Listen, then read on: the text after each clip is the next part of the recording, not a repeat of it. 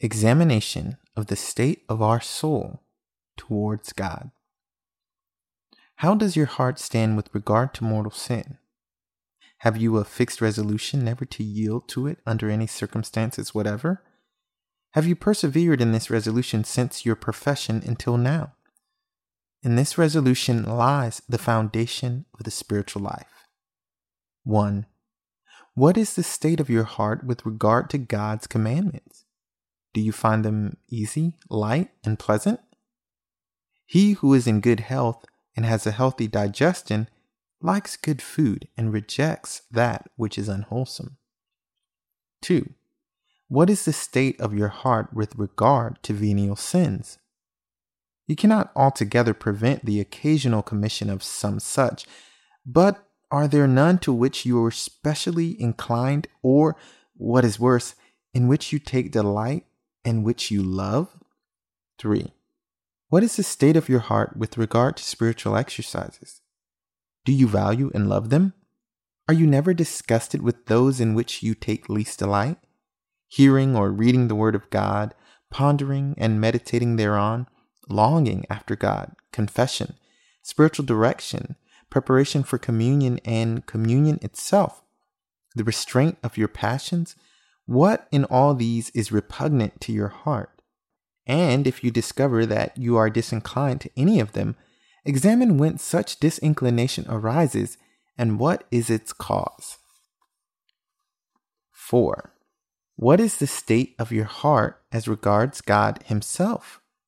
Does it delight in remembering Him? Does it draw thence a soothing pleasure, as David says, I remember, O Lord, thy judgments of old, and I was comforted? Psalms 118, verse 52. Do you feel within your heart a readiness to love Him and a taste to rejoice in that love? Does your heart seek repose in reflecting upon the immensity, the goodness, the sweetness of God? If amidst the occupations or vanities of the world the remembrance of God comes over you, does it find room in your heart? Does it seize upon you does your heart turn gladly towards it and, as it were, go to meet it? There are some souls that experience this. 5. If a wife sees her husband who has been long absent returning and hears his voice, however, she may be absorbed in business or detained by some urgent occupation, her heart must speak and act. She forsakes all other thoughts for that one her returning husband. So with souls that love God.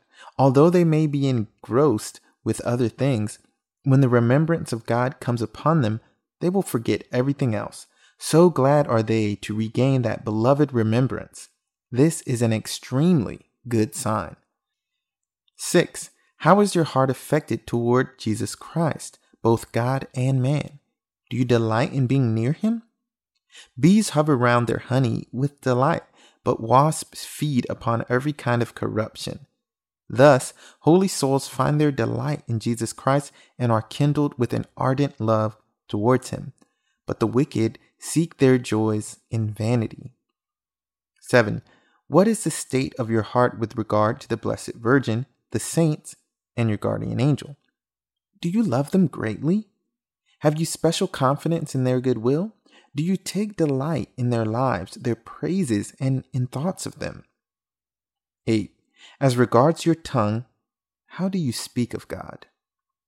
Do you delight in praising Him according to your powers, and do you love to sing His praise?